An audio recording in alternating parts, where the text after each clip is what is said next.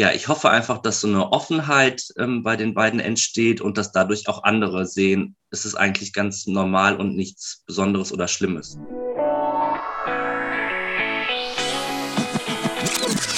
Weg vom Katzentisch ran an die große Tafel. Es gibt viele Themen im Leben von Frauen, die immer noch komplett tabu sind oder in der Öffentlichkeit kaum einen Platz finden. Von Frauen in Führung bis hin zum Zyklus. Lasst uns drüber reden und gemeinsam Tabus brechen. Hallo und willkommen zurück am Katzentisch. Bei uns wird es heute bunt, denn wir sprechen über Regenbogenfamilien. Also Familien, in denen Kindern bei gleichgeschlechtlichen Eltern aufwachsen oder in denen Eltern trans bzw. intergeschlechtlich oder nicht binär sind. Der Name Regenbogenfamilie geht übrigens auf das Symbol der LGBTQI-Bewegung zurück, auf die Regenbogenflagge. Eine schöne Metapher für eine Lebensrealität, die wir heute mit Patrick, stolzer Papa von zwei Jungs in einer gleichgeschlechtlichen Partnerschaft diskutieren wollen. Willkommen, Patrick. Schön, dass du da bist. Hallo, ihr beiden. Schön, dass ich da sein darf. Mhm. Guten Morgen. Dann lass uns mit einer Einstiegsfrage passend zur Einleitung und passend zum Thema starten. Was verbindest du persönlich mit dem Begriff Regenbogenfamilie? Also für mich fällt darunter, dass es einfach super viele Variationen von äh, Regenbogenfamilie gibt, ebenso bunt wie der Regenbogen. Es gibt ähm, gleichgeschlechtliche Eltern, non-binär, Trans-Eltern und das fällt für mich einfach alles unter den Regenbogen und alles ist bunt und alles gehört dazu. Sehr schön. Ähm, bei dem tollen Wetter ist das ja auch äh, ein guter Einstieg hier in unseren Tag und in den Podcast, den wir heute äh, aufnehmen. Dann fangen wir mal von vorne an. War es eigentlich für dich immer klar, Patrick, dass du Kinder möchtest? Im Prinzip schon, aber als für mich dann klar war, dass ich äh, schwul sein werde und wahrscheinlich mit einem Mann zusammenleben werde, kam erstmal so der Schock quasi, ähm, ja, mit den Kindern, das kannst du dann ja vergessen. Und das habe ich eigentlich auch lange so mit mir rumgeschleppt, obwohl eigentlich der Wunsch schon da war, dass es für mich einfach dazugehört zur Familie. Aber bevor man sich mit den ganzen Optionen, die es gibt, beschäftigt, ähm, ist das Ganze einfach in weiter Ferne, finde ich. Es wäre genau meine Frage gewesen, ob du dir mal Sorgen gemacht hast, dass es denn nicht funktioniert. Hat dich das sehr beschäftigt oder hast du dann irgendwann auch rausgefunden, ja, es gibt aber ja irgendwie Optionen? Das hat schon lange gedauert. Also ich würde sagen, mein offizielles Outing war so mit 19. Klar weiß man es im Prinzip für sich vorher schon, aber es hat dann noch, äh, ich sag mal, ungefähr zehn Jahre gedauert, bis ich mich dann bewusst damit beschäftigt habe und mir überhaupt klar wurde, es gibt doch Optionen, um als schwules Paar Kinder zu bekommen. Was war denn der Auslöser? Wann hast du deinen aktuellen Partner kennengelernt? War das in der Zeit, als du gemerkt hast, dass es die Optionen gibt? Also wir sind seit 2006 zusammen, also jetzt 16 Jahre inzwischen. Unser erster Sohn kam zu uns äh, 2014, also es war schon noch eine lange Zeit dazwischen, wo das Ganze einfach arbeiten musste, wo wir uns erstmal selbst klar darüber werden musste, wollen wir das und dann auch erstmal gucken, welche Optionen gibt es, wie können, welchen Weg wollen wir überhaupt gehen zusammen. Wie war so das erste Gespräch bei euch beiden? Meistens ist es ja in Beziehungen so, man tastet sich so mal vorsichtig an das Thema ran. Möchte der Partner das auch? Möchte der das nicht? Wie ist das bei euch so abgelaufen? Also im Prinzip kam es über andere Familien, die wir kennengelernt haben, die auch schon Kinder hatten. Und dann haben wir uns mit denen mal zum Kaffee getroffen. Uns wurde dann berichtet, so wie war deren Weg. Und dann reifte das Ganze so in uns. Wir haben geguckt, äh, wer möchte es vielleicht mehr, trägt der andere es mit, welchen Weg wollen wir gehen zusammen. Es gibt, gab auch Wege, wo wir direkt gesagt haben, das kommt für uns gar nicht in Frage. Und dann ist es nach und nach gereift. Und irgendwann haben wir dann gesagt, so wir gehen jetzt den Schritt, wir gehen mal zum Jugendamt und hören uns einfach mal an, wie das Ganze so ablaufen wird. Ja, das heißt, ihr seid dann fortgeschritten, also ihr wart an diesem Punkt, euch war beiden klar, eigentlich dass ihr Kinder möchtet. Ja. Und war dann wirklich der erste Schritt, dass ihr zum, also nachdem ihr Familien getroffen habt, euch so ein bisschen rangetastet habt, dass ihr zum Jugendamt direkt gegangen seid oder habt ihr auch erstmal noch gelesen? Gibt es konkrete Anlaufstellen, vielleicht auch im Netz? Äh, wie seid ihr da vorgegangen? Ja, ich habe auf jeden Fall erstmal gelesen, weil ich wissen wollte, so welche Möglichkeiten haben wir überhaupt, ne? was ist vielleicht auch sicher, weil oft ja auch im Raum schwebt, gerade bei Pflege, Pflege Adoption, ähm, wie sicher ist das Ganze, müssen Kinder vielleicht zurückgeführt werden, welche anderen Möglichkeiten hat man und dann zumindest bei uns in Köln gibt es dann noch äh, das Rubicon als Anlaufstelle, die auch Familienberatung machen und ähm, auch über den LSVD gibt es Beratungsseiten, wo man eben auch gucken kann, wie Paare da vorgehen können. Mhm. Welche Möglichkeiten ähm, gibt es dann konkret für Regenbogenfamilien mit Kinderwunsch? Also einmal bei uns gibt es eben die Pflegefamilie, den Weg, mhm. den wir dann am Ende gegangen sind. Es gibt mhm. auch noch den Weg der Adoption, Inlandsadoption, Auslandsadoption. Dann gibt es ja noch das Modell der Leihmutterschaft. Dann gibt es teilweise, dass zum Beispiel äh, zwei schwule Männer sich ähm, mit einem lesbischen Paar zusammentun oder ein lesbisches Paar sucht sich einen Samenspender. Das sind so die Hauptwege, die man so gehen kann. Auch sehr bunt wiederum. Genau, ja. ja, ähm, was hat euch zu der Entscheidung Pflegefamilie gebracht? Also zum Beispiel das Modell, dass man sich als zwei Paare sozusagen die Elternschaft teilt. Das kam für uns zum Beispiel nicht in Frage, weil wir nicht wollten, das Kind wohnt eine Woche bei den Eltern und die andere Woche bei den Eltern und weil wir uns auch dachten, es wird einfach am Ende wahrscheinlich unheimlich kompliziert werden, mhm. das Ganze so vier Elternmeinungen sozusagen unter einen Hut zu bringen äh, Leihmutterschaft kam für uns irgendwie auch nicht in Frage. Und dann war eben so die Entscheidung zwischen Pflegefamilie und ähm, Adoption. Und Adoption ist einfach in Deutschland unheimlich schwierig. Das heißt, es gibt einfach super wenig Kinder in Deutschland, die nur noch, die zur Adoption freigegeben werden, wo man eben inzwischen sagt, der Kontakt zu den leiblichen Eltern ist so wichtig, dass es eher über die Pflegschaft läuft, wo dann, wenn es funktioniert, immer wieder auch Elternkontakte stattfinden, was eben bei der Adoption häufig nicht mehr stattfindet. Und dann hat man dieses, was man so aus dem Fernsehen kennt, ne? so ein 16-, mhm. 17-jähriges Mädchen, das dann plötzlich erfährt, äh, ich bin adoptiert worden und muss sich dann auf die Suche machen. Das ist eben bei uns nicht der Fall. Die Kinder haben regelmäßigen Kontakt zu ihren leiblichen Eltern, was einfach für die Biografie einiges erleichtert. Mhm. Und das Thema, weil du es eben angesprochen hast, Familienzurückführung, das ist im Fall der Pflegeelternschaft, kann das sozusagen immer passieren oder ist es ausgeschlossen? Es schwebt im Prinzip so ein bisschen mhm. über allem, aber das Jugendamt guckt vorher schon ganz genau. Also man sagt immer so, die ersten zwei Jahre sind entscheidend und das Jugendamt guckt eigentlich schon, welche Möglichkeiten haben die leiblichen Eltern, in welcher Konstellation wohnen die. Es werden Erziehungsfähigkeitsgutachten gemacht, da muss man schon gucken, ähm, wurde das Sorgerecht zum Beispiel entzogen oder liegt das noch bei den äh, leiblichen Eltern. Also ich kenne eine Familie, wo es tatsächlich einmal nicht funktioniert hat, wo dann am Ende klar wurde, das Kind wird zurückgeführt. Aber zumindest beim Jugendamt Köln habe ich jetzt in den meisten Fällen gehört, dass wenn das Jugendamt sagt, das ist relativ sicher, dass es die Kinder dann auch dort bleiben können. Mhm. Ja. Ja, und du hast äh, gerade beschrieben, also der Prozess, sei es eine Adoption oder wahrscheinlich auch der Prozess äh, der Pflegeelternschaft startet ähm, im Jugendamt. Mhm. Das hört sich irgendwie für mich schon, also weil das Wort Amt mitschwingt, äh, gleich nach sehr viel Papierkram irgendwie aus. Ja. Ist das so oder wie startet man in die Phase? Also wir hatten zuerst ein Kennenlerngespräch mit dem Jugendamt, wo die eben auch nochmal abfragen, was sind eigentlich eure Wünsche dahinter, was ja. stellt ihr euch vor? Es wird natürlich auch über Behinderungen gesprochen, ne? über Auffälligkeiten, was könnte die Familie tragen. Und das fand ich, war im ersten Moment schon so ein bisschen abschreckend, aber ich glaube, die wollen natürlich schon gucken, wer meint es ernst und wer mhm. stellt sich hier so einen lockeren Durchlauf einfach vor. Und dann denkt man eben als Paar nochmal drüber nach und startet dann in dieses ähm, Pflegeelternverfahren. Man muss sich dann mit der eigenen Biografie nochmal an, auseinandersetzen. Was sind vielleicht Themen aus der eigenen Jugend, die einem gut helfen können, Pflegekind aufzufangen? Wo könnte es Schwierigkeiten geben? Jeder muss nochmal eine Biografie schreiben. Ähm, es gibt mehrere Gespräche mit der Sachbearbeiterin alleine zusammen. Es wird geguckt, so welches Netzwerk hat die Familie, worauf sie vielleicht in schwierigen Zeiten zurückgreifen können. Und dann gibt es noch ähm, fünf Wochenendkurse, wo nochmal wichtige Themen für Erziehung, aber auch so Besonderheiten von Pflegekindern besprochen werden, wo eigentlich jeder, der teilgenommen hat, gesagt hat, das wäre schön, wenn sowas alle Eltern machen würden. Ne? So wie mhm. erkenne ich die Bedürfnisse von Kindern und sowas was schon sehr wichtig ist. Und wenn man das dann durchlaufen hat, dann ist man, kriegt man sozusagen einen Stempel, so die sind geprüfte Pflegeeltern und dann kommt man auf die Warteliste und wartet. Und was auch ein bisschen befremdlich vorher ist, man geht im Prinzip schon so einen Fragenkatalog durch. Ne? Was kann man sich vorstellen?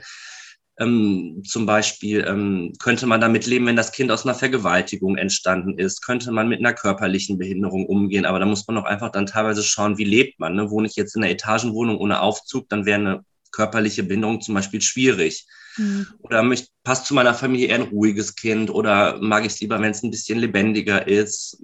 Mädchen, Junge, welches Alter hätte ich gerne? Das wird schon abgefragt. Mhm. Das, ja, ja, sagt du. ja. Ich habe gerade so eine Zwischenfrage, weil das klingt für mich auch total intensiv, so als Paar, dass ihr da nochmal viele Fragen miteinander klären musstet. Wie habt ihr die Phase so als Paar erlebt, wo ihr jetzt noch keine neue Familie wart, aber die Vorstellung hattet, bald sind wir eine? Also was ich total interessant fand, dass man quasi dem anderen nochmal erzählt, so, was hast du aus deiner Kindheit mitgenommen? Ne? Wie, was sind deine Werte? Darum ging es auch. Ne? Was sind so Glaubenssätze, die man aus seiner Kindheit kennt? Ähm, wie lief die eigene Jugend, die eigene Kindheit ab? Und ähm, ja auch immer wieder zu sehen, so gibt es vielleicht einen, der es mehr möchte als der andere, trägt der andere es trotzdem mit. Das war schon äh, eine interessante Zeit, die sich auch gefühlt zieht, aber am Ende war es bei uns wirklich nur die Zeit einer Schwangerschaft. Also nach neun Monaten hatten wir unser Kind, was eigentlich sehr schnell für diesen Prozess ist. Mhm. Ja, das hätte ich jetzt nämlich auch quasi. Es, es hat schon diesen Eignungsprüfungscharakter ja, so ein bisschen. Genau. Ja. Und auch interessant finde ich nochmal, wie du es jetzt gespiegelt hast. Also es wäre eigentlich schön, wenn alle Eltern auch die Wochenendkurse mal machen würden, aber auch schon so eine leichte, ja, nicht, ich weiß nicht, ob Ungerechtigkeit ist gar nicht das richtige Wort, aber ne, komisch, dass, wenn man jetzt sagt, okay, ich, ich, ich bin, lebe vielleicht in einer heterosexuellen Partnerschaft und ich entscheide mich, ein Kind sozusagen in die Welt zu setzen, ähm, dann kann ich es einfach machen. Und ja. auf dem Weg äh, bin ich schon ein paar Schritte ähm, mehr gegangen, auf jeden ja. Fall. Ja. Ja, und das heißt, du, äh, ihr habt alles absolviert, man kriegt den Stempel und dann ist es eine Liste, ähm, auf der man sozusagen gesetzt wird und dann wird wahrscheinlich irgendwie geguckt, gibt es irgendwann äh, ein Kind, was zu dieser Familie passt und dann kriegt man einen Anruf? Wie kann man sich das vorstellen? Genau, also wir waren Ostern fertig. Ostern hatten wir sozusagen den Stempel und dann wird er geguckt, welche Familie passt zu dem Kind. Also nicht mhm. umgekehrt. Welche mhm. Familie kann dieses Kind auffangen und da gut mit umgehen und ähm, ja, dann kriegt man irgendwann den Anruf und dann wird gesagt, es gäbe da eventuell ein Kind, das passen könnte und ähm, ja, man hat ja so ein bisschen so seine Schubladen, in denen man denkt. Also war meine erste Frage, wie ist denn der Name? Weil ich da wirklich dachte, da kommt jetzt was super Spektakuläres und dann war es aber ein Name, den ich direkt super fand und ähm, das hat mir irgendwie direkt so ein gutes Gefühl gegeben. Mhm. Und dann ist der Ablauf, dass man das Kind einmal auf neutralem Boden kennenlernt im Jugendamt. Unser Kind war jetzt auch noch sehr klein, also acht Monate. Das heißt, ähm, ja, der hat das gar nicht, hat die Situation, glaube ich, wahrgenommen. Also für so einen Vier-, Fünfjährigen ist das, glaube ich, nochmal äh, anstrengender. Mhm. Und dann guckt man einfach, ja, ich glaube, einfach erstmal emotional. Dann kann ich mir vorstellen, zu dem Kind eine Bindung aufzubauen. Ja, und ich glaube auch am Ende finde ich das Kind süß. Kann ich das, ähm, ja, kann ich mir vorstellen, dass ich das Kind lieb habe, wie mein eigenes Kind. Mhm. Ja, und dann heißt es, jetzt schlafen wir nochmal alle drüber. Unser Großer war in einer familiären Bereitschaftsfamilie. Das heißt, das sind die Familien, die die Kinder nur für kurze Zeit aufnehmen mhm. im Akut- oder Alarmfall. Und da war unser Sohn auch schon seit seinem ähm, ersten Tag nach der Geburt. Also er war schon acht Monate dort. Die Bereitschaftspflegemutter konnte uns auch ganz viel über ihn erzählen schon. Und ja, dann haben wir uns dazu entschieden, ihn weiter kennenzulernen. Und dann ist der Ablauf, dass es die Anbahnung gibt. Das heißt, die, äh, die Dauerpflegeeltern fahren erstmal in die Familie der Bereitschaftspflegefamilie, mhm. verbringen dort immer mehr Zeit mit dem Kind, werden natürlich jetzt gerade bei so einem kleinen Kind auch so ein bisschen angeleitet. Ne? Was ist das Kind, wie sind die Schlafroutinen, was braucht er so den Tag über. Und dann zieht sich die Bereitschaftspflegemutter immer mehr raus aus der Situation, sodass dann in der familiären Bereitschaftsfamilie ja die Familie im Prinzip das erste Mal so für sich sein kann. Und nach der Hälfte der Zeit wechselt das dann in die Örtlichkeit der Pflegefamilie. Und auch dort zieht sich dann die Bereitschaftspflegemutter immer mehr raus. Und irgendwann war es bei unserem Sohn zumindest so, dass man gemerkt hat, so es kippt, er weiß nicht mehr, wo gehöre ich eigentlich hin. Hm. Und dann wurde auch nach zwei Wochen schon entschieden, so jetzt findet der Umzug statt. Auch eine sehr kurze Zeit. Also ja. ich habe jetzt gerade, wie du das beschrieben hast, weiß ich nicht. Ich glaube, ich hatte so zwei Monate im Kopf mhm. oder drei. Wenn du das emotional beschreibst, also dieser Anruf, was, was hat der mit euch aufgelöst und wie, wie war dann so eure Kurve bis zu dem Punkt, wo er wirklich bei euch eingezogen ist? Also beim Anruf, es, es klang erstmal schon alles perfekt, aber weil man eben auch wusste von anderen Familien, so ist am Ende kann es doch passieren, dass es dann ein anderes Kind wird, haben wir dann erstmal versucht, uns ein bisschen runterzufahren. Aber als wir ihn dann getroffen haben, das war total aufregend. Ich weiß noch, an dem Tag hatte ich einen Betriebsausflug danach noch mit ähm, den Leuten von meiner Arbeit und dann hatte ich schon ein erstes Foto dabei und alle haben angefangen zu heulen und äh, weil er einfach auch aussah wie ich als Kind, das kam nochmal dazu und irgendwie war dann direkt klar, oh, ich glaube, das könnte passen. Und während der Anbahnung hat man einfach, also es ist unheimlich anstrengend, weil man auch total viel Fahrerei hat, natürlich super viele Infos bekommt und auch emotional aufgeladen ist. Und da war ich dann auch froh, als es dann rum war. Mhm. Und dann geht der Alltag so richtig los. Das ist ja, glaube ich, immer so, wenn man dann äh, plötzlich ähm, zu dritt ist. Ihr kennt ja auch andere Familien. Wie, hat sich das äh, für euch angefühlt? Vielleicht dadurch, dass euer Sohn äh, dann schon etwas älter war oder auf einem anderen Weg zu euch gekommen ist. Wie habt ihr diese erste Zeit bei euch zu Hause erlebt? Also ich glaube sehr ja. ähnlich. Mhm. Es war natürlich so, eine Schwangere weiß so, ich habe jetzt noch meine sechs Wochen Mutterschutz, ungefähr dann wird es kommen, kann sich vielleicht so ein bisschen darauf einstellen. Bei uns waren es ja. zwei Wochen und dann war ich plötzlich in Elternzeit. Ja. Aber ich glaube so, das, was dann so als Familienleben gestartet ist und wie man sich so aneinander gewöhnt, das stelle ich mir schon sehr ähnlich vor. Gut, wir hatten natürlich die Themen, die so ein ein bis acht Monate altes Baby hat, haben wir quasi erstmal so übersprungen. Aber ich glaube, sonst war es sehr ähnlich. Mhm. Habt ihr, ähm, das heißt, du hast gerade gesagt, du bist in Elternzeit gegangen. Genau, ähm, ja. Und ähm, habt ihr euch das dann aufgeteilt oder ähm, hast du das sozusagen bis zum was Kita, Kindergarten. Genau, ich habe das komplett gemacht, wo mein Mann selbstständig ist. Also mhm. ich bin bei beiden Kindern jeweils ein Jahr zu Hause geblieben mhm. und ich arbeite selbst in der Kita und den Großen habe ich damals im ersten Jahr auch dann mitgenommen zu mir. Mhm. Und seitdem sind sie dann aber hier im Ort in der Kita. Ja, super schön.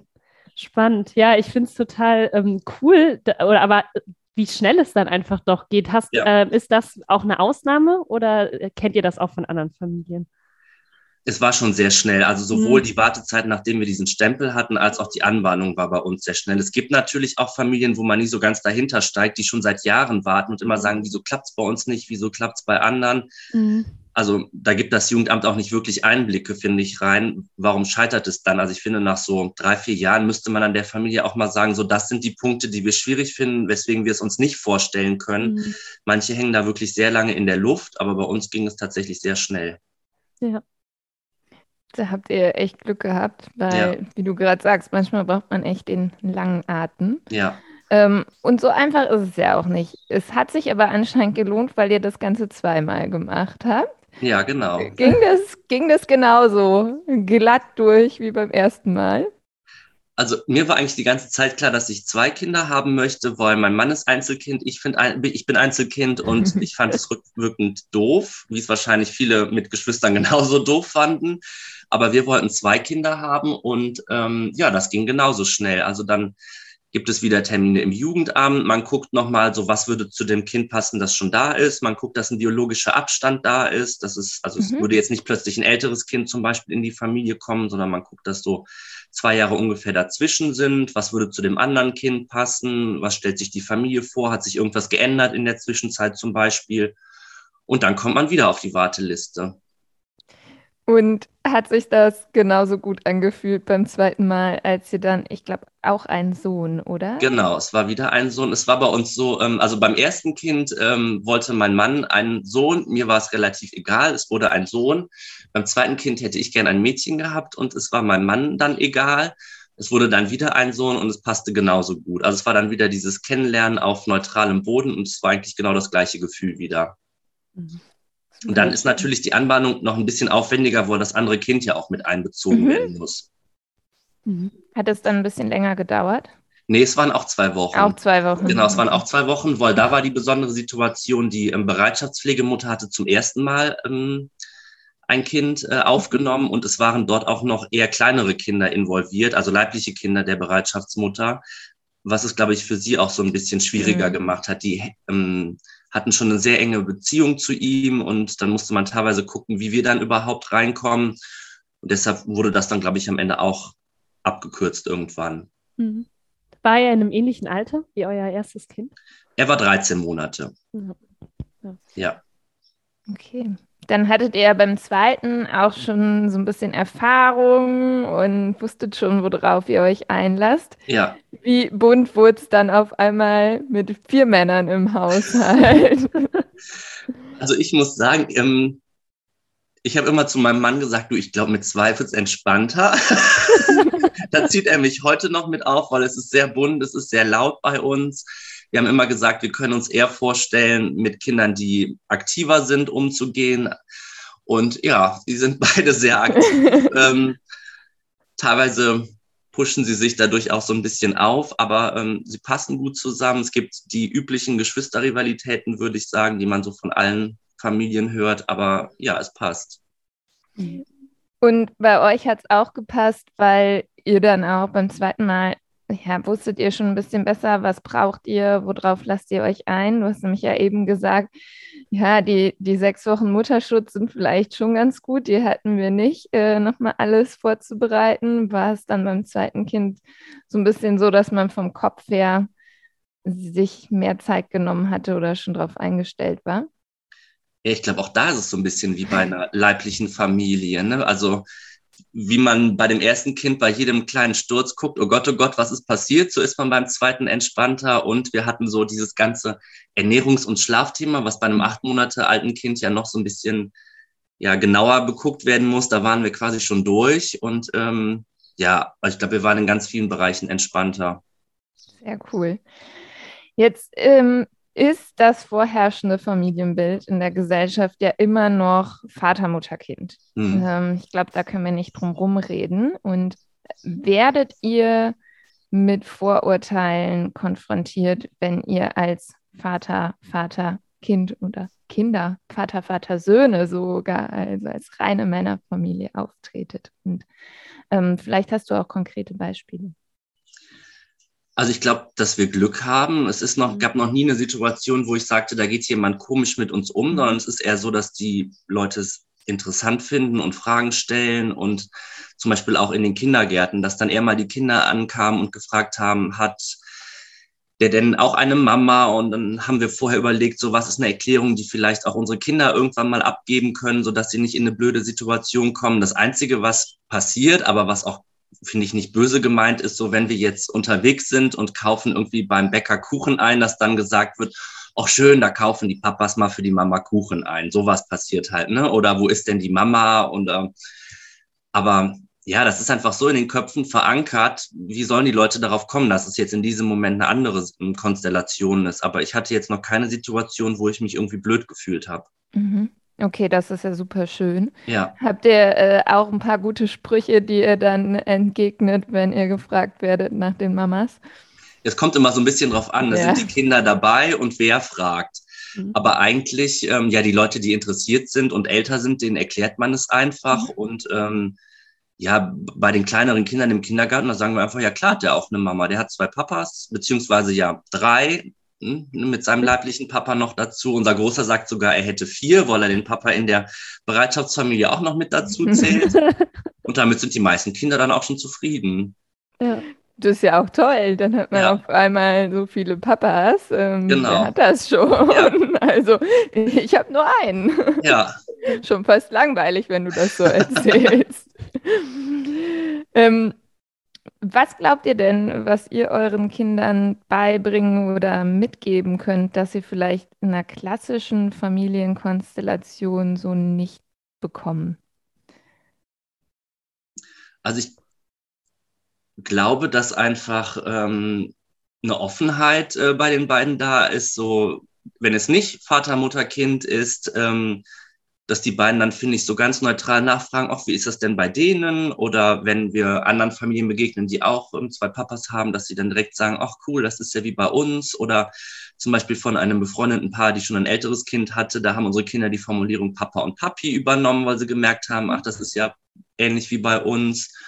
Ja, ich hoffe einfach, dass so eine Offenheit ähm, bei den beiden entsteht und dass dadurch auch andere sehen, es ist eigentlich ganz normal und nichts Besonderes oder Schlimmes. Mhm. Und so ganz normal ist es ja mittlerweile, wenn die Kids das sehen, aber so politisch ist es ja erst seit 2017 so, dass Ehen für alle überhaupt äh, eingeführt mhm. worden mhm. sind und dass gleichgeschlechtliche Paare auch seitdem erst adoptieren können. Mhm. Ähm, das ist bei euch jetzt nicht der Fall. Ihr habt jetzt Pflegekinder. Ähm, Es war aber natürlich trotzdem ein wichtiger politischer Schritt. Ihr habt das bestimmt auch mitverfolgt, gehe ich von aus. Gibt es im Moment noch irgendwie Hindernisse für Regenbogenfamilien, ja, die noch offen sind, wo die Politik vielleicht noch was machen muss, wo ihr euch auch vielleicht erhofft, dass das einfacher wird in Zukunft? Also ich glaube, die Politik ist einen großen Schritt gegangen. Ich glaube, das Problem sind eher so die Köpfe, die die mhm. Entscheidungen dann treffen. Also wir haben zum Beispiel, wir sind ja in Köln und wir haben einfach im Jugendamt gemerkt, dass es, obwohl eigentlich ja eine klare Linie vorgegeben ist, total abhängig davon ist, wer sitzt vor einem. Mhm. Würde der das Ganze mittragen überhaupt? Und wenn man dann am Ende jemanden hat, der sagt, oh, das passt für mich irgendwie nicht, dann glaube ich, hängt man noch ewig in so einer Warteschleife. Das hatten wir ein einziges Mal, dieses Gefühl, und zwar, als wir gesagt haben, dass wir als zweites Kind gerne ein Mädchen hätten da war uns nicht so ganz klar, wie, wie steht die Person dazu, weil dann gesagt wurde, ja, bei einem Männerpaar stellen wir uns eher einen Jungen vor, dem sehen wir nicht so ein Mädchen. Von anderen Jugendämtern haben wir aber gehört, dass einem Männerpaar eher ein Mädchen gegeben wird, was ich genauso absurd finde. Also ich glaube, es muss einfach so in der Basis ankommen. Mhm. Also bei uns war es zum Beispiel so, wir haben auch gesagt, wir heiraten erst, wenn die Ehe für alle wirklich da ist und haben dann auch bis 2018 gewartet. Also unsere Jungs waren auch dabei. Und äh, ja, aber ich glaube auch zum Beispiel bei diesem Adoptionsprozess, ne, wenn bei einem äh, lesbischen Paar die eine Mutter ein Kind bekommt und die andere dann die Stiefkindadoption machen muss, die es mal gab. Also ich glaube, auch da sind die Prozesse noch nicht so flüssig, wie sie eigentlich jetzt durch die gesetzlichen Grundlagen sein könnten oder müssten. Mhm. Ich habe noch eine Frage zu den Jugendämtern oder die Personen, die ja wirklich dann am Ende ziemlich ähm, ja, extreme Entscheidungen eigentlich treffen können, mhm. weil sie dann auswählen, welches ähm, Kind ähm, bekommt welche Eltern. Ist das so, dass ähm, ihr da oder dass man als äh, Bürgerin oder Bürger da auch in die Richtlinien gucken kann, nach welchen Kriterien entschieden wird? Oder gibt es da sowas wie ein Vier-Augen-Prinzip, was man vielleicht auch aus anderen Bereichen kennt, dass es da immer noch mal jemand Zweites kriegt, weil das ja wirklich schon eine, ja, eine super ernste, aber auch ähm, ja, lebensweisende Entscheidung dann ist. Also ich fand es ein bisschen undurchsichtig, mhm. aber ich glaube, das ist auch so ein bisschen Prinzip, um eben mhm. Eltern nicht sagen zu müssen, warum wartet ihr so lange, warum ging es bei euch schneller. Mhm. Ich glaube aber schon, dass eine höher gestellte Person am Ende nochmal auch eine Rolle spielt und viele der Kinder haben ja auch schon einen Vormund.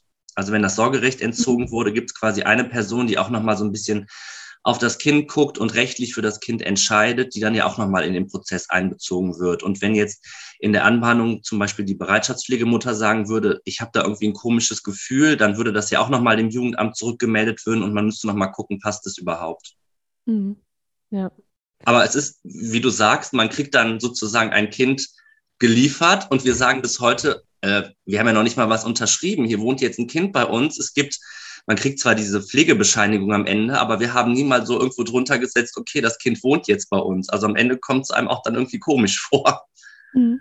Und das Kind äh, trägt ja wahrscheinlich auch, weil ihr eben gesagt habt, ihr habt dann ähm, geheiratet. In der Hochzeit ist ja ist manchmal ja auch dann das Namen, äh, das Namensthema präsent oder ja. man entscheidet sich irgendwie. Die Kinder haben sozusagen ja ihren ähm, eigenen Nachnamen, den sie führen. Ja, an, genau. Oder? Also wir haben, ich habe einen Doppelnamen behalten, mhm. weil wir, mein Mann und ich haben den gleichen Vornamen und wir wollten es nicht zu so kompliziert gestalten. Und ja, jetzt haben wir im Prinzip vier Namen an der Klingel stehen. Wobei die Kinder, wenn, also zum Beispiel in der Schule wird äh, der Große unter unserem Familiennamen geführt. Mhm. Ja. ja. ja. Ja, das wäre echt kompliziert geworden mit zwei Namen. Also. Ja, genau. Wobei, wenn man den Großen fragt, wie sind denn deine Namen, dann zählt er wirklich alle vier Nachnamen auf. ja, ja, gut, aber das ist doch cool, dass er, er weiß es auf jeden Fall und ist ja vielleicht für ihn auch eine Zugehörigkeit. Ja, genau. Und es gibt auch die Möglichkeit, wenn man jetzt wirklich irgendwo lebt, wo man sagt, okay, diese, ich sag mal, dieser Stempel Pflegefamilie ist so auffällig und bringt dem Kind so viele Probleme, dann kann man auch eine Namensangleichung machen, auch wenn mhm. das Kind nicht adoptiert ist, sodass das Kind auch wirklich in den Papieren den Namen der Familie trägt, auch wenn es nicht adoptiert ist. Mhm. Ja, ja. Ja, und ähm, du hast es gerade schon angesprochen. Äh, heute ist ja auch Wahltag in Nordrhein-Westfalen. Wir ähm, alle drei ähm, ja. so, sozusagen heute auch wählen und über die Politik und vor allen Dingen auch nochmal das Thema ähm, der Zwei-Mütter-Familien, wo es ja Stand heute, ähm, also Koalitionsvertrag wurde ja noch bisher noch nicht in die Richtung umgesetzt, immer noch so ist, wie du gesagt hast, dass es eine Stiefkindadoption mhm. Ähm, gibt für, die Partnerin, die sozusagen nicht das, das Kind austrägt, weil das genau, nicht ja. einfach ist wie bei Mutter, Vater Vater, wo der Vater ähm, ja automatisch eingetragen wird und dann wirklich, dass man selber auch die Absicherung für sich hat. Hast du da Hoffnung, dass sich jetzt ähm, gerade ähm, durch die Ampelkoalition im Bund ähm, für Regenbogenfamilien und solche Konstellationen die Lage nochmal weiter verbessert? Also ich glaube, wenn es eine Konstellation in die Wege leiten kann, dann diese. Aber ja. ich glaube auch bei bei diesem Punkt der Stiefkindadoption ja. bekomme ich einfach immer wieder mit, es ist total abhängig davon, wer der Sachbearbeiter ist. Also okay. teilweise wirkt es auf mich dann schon wie eine Schikane wirklich, dass es ewig hingeschleppt wird. Und manchmal kommt einfach jemand eine Viertelstunde zu einem Besuch nach Hause, guckt, okay, ich habe ein total gutes Gefühl und die Sache läuft. Mhm. Ja, weil das habe ich nämlich auch von ähm, Freundinnen schon mitbekommen. Also das ist schon fast eher so wie eine Schikane manchmal, ja. welcher Prüfung man dann genau. unterzogen wird, obwohl man ja auch schon mit dem Kind dann äh, zum Teil ja über ein Jahr zusammenlebt, ja. wenn es auf die Welt gekommen ist. Ja. Was würdest du sagen, wenn du Wünsche äußern dürftest oder ähm, was du dir vielleicht auch ganz konkret noch ähm, für Regenbogenfamilien in Deutschland, sagen wir jetzt mal, vorstellst? Äh, was muss vielleicht auch passieren, dass es einfach nur mal Familien sind und nicht dieser Zusatz Regenbogen ähm, verwendet werden muss? Ich glaube echt, dass das ein Riesenweg noch sein wird. ähm, weil es einfach in unserer Gesellschaft so ist, sobald irgendwas so von der Norm abweicht, man guckt einfach hin, man nimmt es irgendwie als was Besonderes wahr. Und ich finde, es hat sich zum Beispiel in den Medien schon was getan, dass auch in dem einen oder anderen Werbespot mal eine Regenbogenfamilie auftaucht oder ein gleichgeschlechtliches Paar. Aber ich glaube, bis wir dort sind, dass man einfach es sozusagen gar nicht mehr wahrnimmt. Ich finde, das ist ja am Ende das Ziel, mhm. dass man quasi so einfach mit den anderen Familien verschmilzt. Ich glaube, das ist noch ein sehr langer Weg, der sich gesellschaftlich einfach noch bewegen muss. Mhm. Eure Kinder kriegen das ja ganz konkret mit. Ähm, du hast eben auch schon gesagt, in der Kita erklärt ihr das dann auch. Was macht ihr vielleicht mit euren Kids oder auch mit anderen, die kommen? Habt ihr da Tipps oder Ideen? Habt ihr Bücher, die besonders sind oder guckt ihr besondere Filme? Dieses so ein bisschen normalisieren, dieses Thema.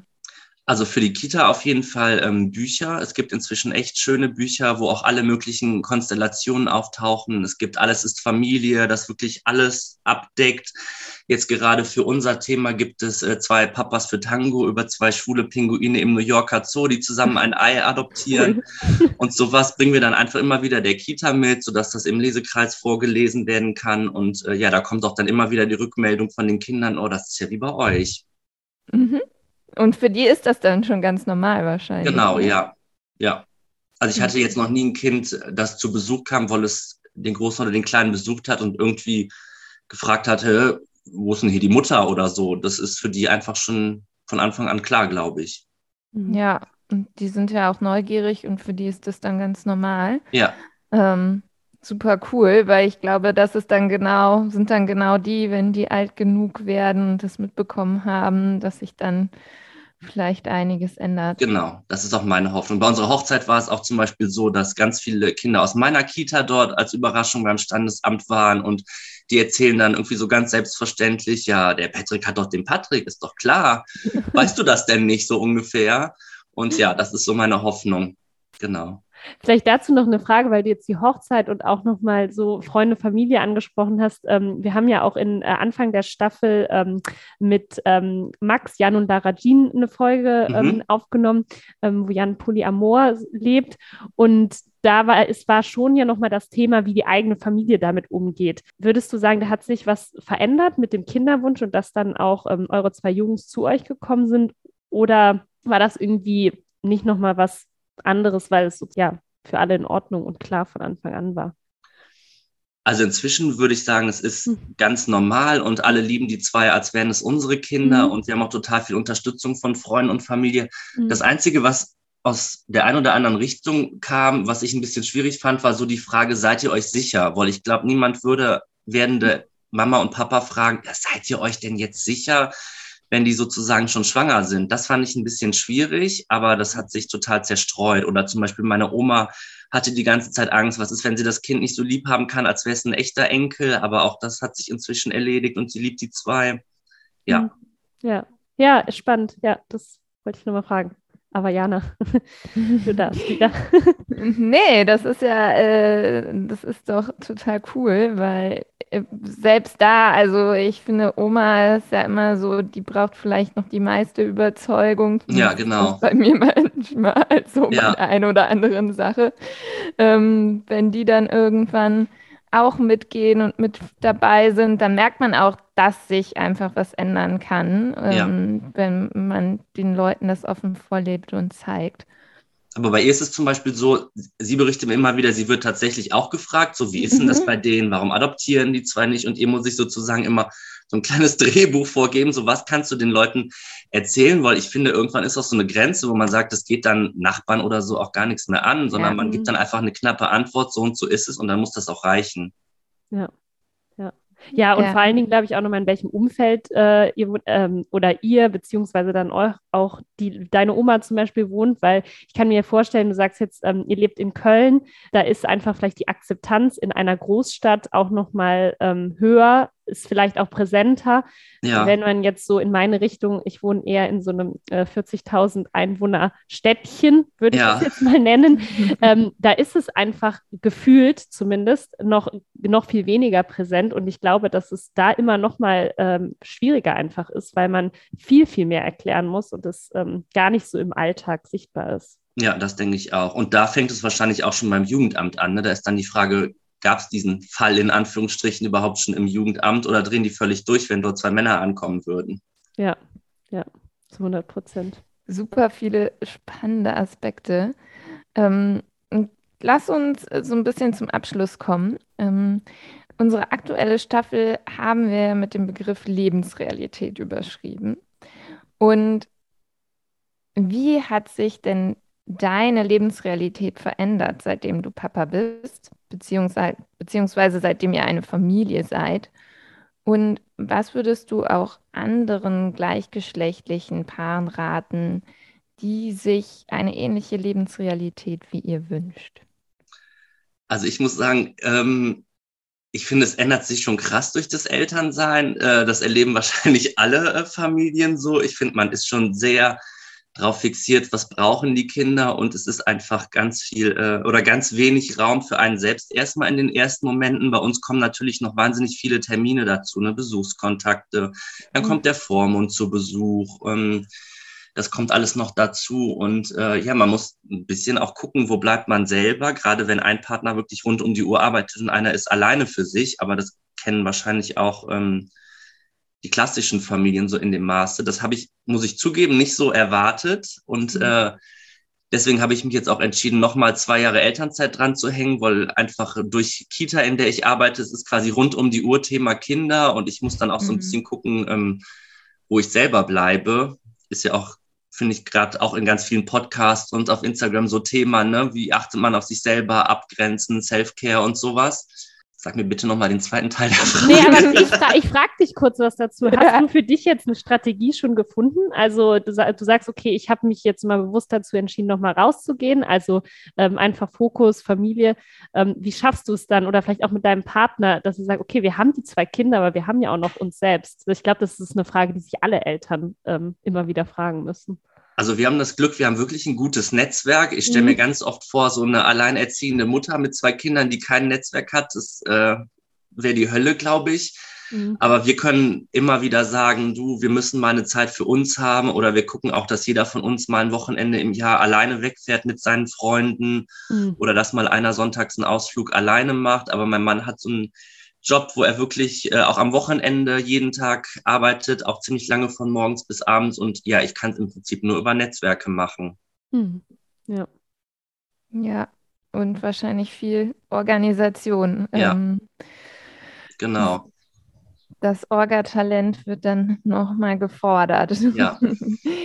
genau, meine zweite Hälfte war nochmal die Frage, was würdet ihr oder du anderen gleichgeschlechtlichen Paaren raten, die jetzt vielleicht in der Situation sind, dass sie diesen Kinderwunsch haben, dass sie diese Lebensrealität wün sich wünschen? Ähm, was hast du da nochmal an Tipps, an Zuspruch vielleicht für diejenigen? Also ich fand es total wertvoll, damals Familien wirklich zu kenn äh, kennenzulernen, die schon diesen Schritt gegangen sind, zu gucken, am besten wahrscheinlich auch im eigenen Ort oder in der eigenen Stadt, um zu wissen, so auf was können wir uns beim Jugendamt einstellen. Und ich finde es aber auch ganz wichtig, sich mit den Optionen auseinanderzusetzen, weil wir haben von Anfang an, wie gesagt, zum Beispiel Leihmutterschaft ausgeschlossen. Ich kenne aber auch Familien, die super glücklich sind mit dem Modell und ich glaube, man muss dann einfach gucken, was passt zu einem. Weil viele erlebe ich auch, also es gibt diese Angst bei Pflegefamilien, ne? das Kind wird rausgerissen. Und wenn man sich mit dem Thema auseinandersetzt, dann merkt man aber auch ziemlich schnell, die Gefahr lässt sich irgendwie abschätzen oder deckeln zumindest. Und äh, viele brauchen aber diese Gewissheit auch einfach und sagen, nein, für uns muss es eine Adoption sein und es muss wirklich von Anfang an in trockenen Tüchern sein oder es muss ein leibliches Kind sein, weil ich es mir sonst nicht vorstellen kann. Und ich würde, glaube ich, im ersten Schritt mit dem Partner oder der Partnerin zusammen gucken, ja, was passt am besten zu uns. Ja, Hanna, ich glaube, da haben wir noch ein paar Podcast-Folgen vor uns, um ein paar andere Optionen noch durchzuspielen. Ja. Ähm, es war auf jeden Fall super spannend. Ähm, wir alle nehmen, glaube ich, die Aufgabe mit, Regenbogenfamilien und das bunte Treiben ein bisschen zu normalisieren, normaler zu machen, drüber zu reden und einfach festzustellen, ja, das gibt nicht nur Vater, Mutter, Kind, es gibt Vater, Vater, Kind, Mutter, Mutter, Kind, verschiedene andere Konstellationen mit trans- und intergeschlechtlichen Paaren. Ähm, also man muss sich da vielleicht auch mal von seinen klassischen Bildern ein bisschen verabschieden, mal schauen, was es da so gibt und drüber reden, so wie wir es heute mit dir gemacht haben, Patrick. Ja. Es hat super viel Spaß gemacht. Es war total spannend, auch für uns nochmal zu erfahren, wie so dieser ganze Prozess ist, wie es bei euch zu Hause aussieht in so einer turbulenten, turbulenten und, Konstellation. Und, und laut. Se se selbst gewünscht, aktiv. genau. Bunt und laut ist dann vielleicht die schöne Zusammenfassung. Ja, genau. Und mit dem zweiten wird es entspannter. das ist doch super. Das nehmen wir mit. Danke, dass du da warst, Sehr Patrick. Gerne. Danke fürs Gespräch.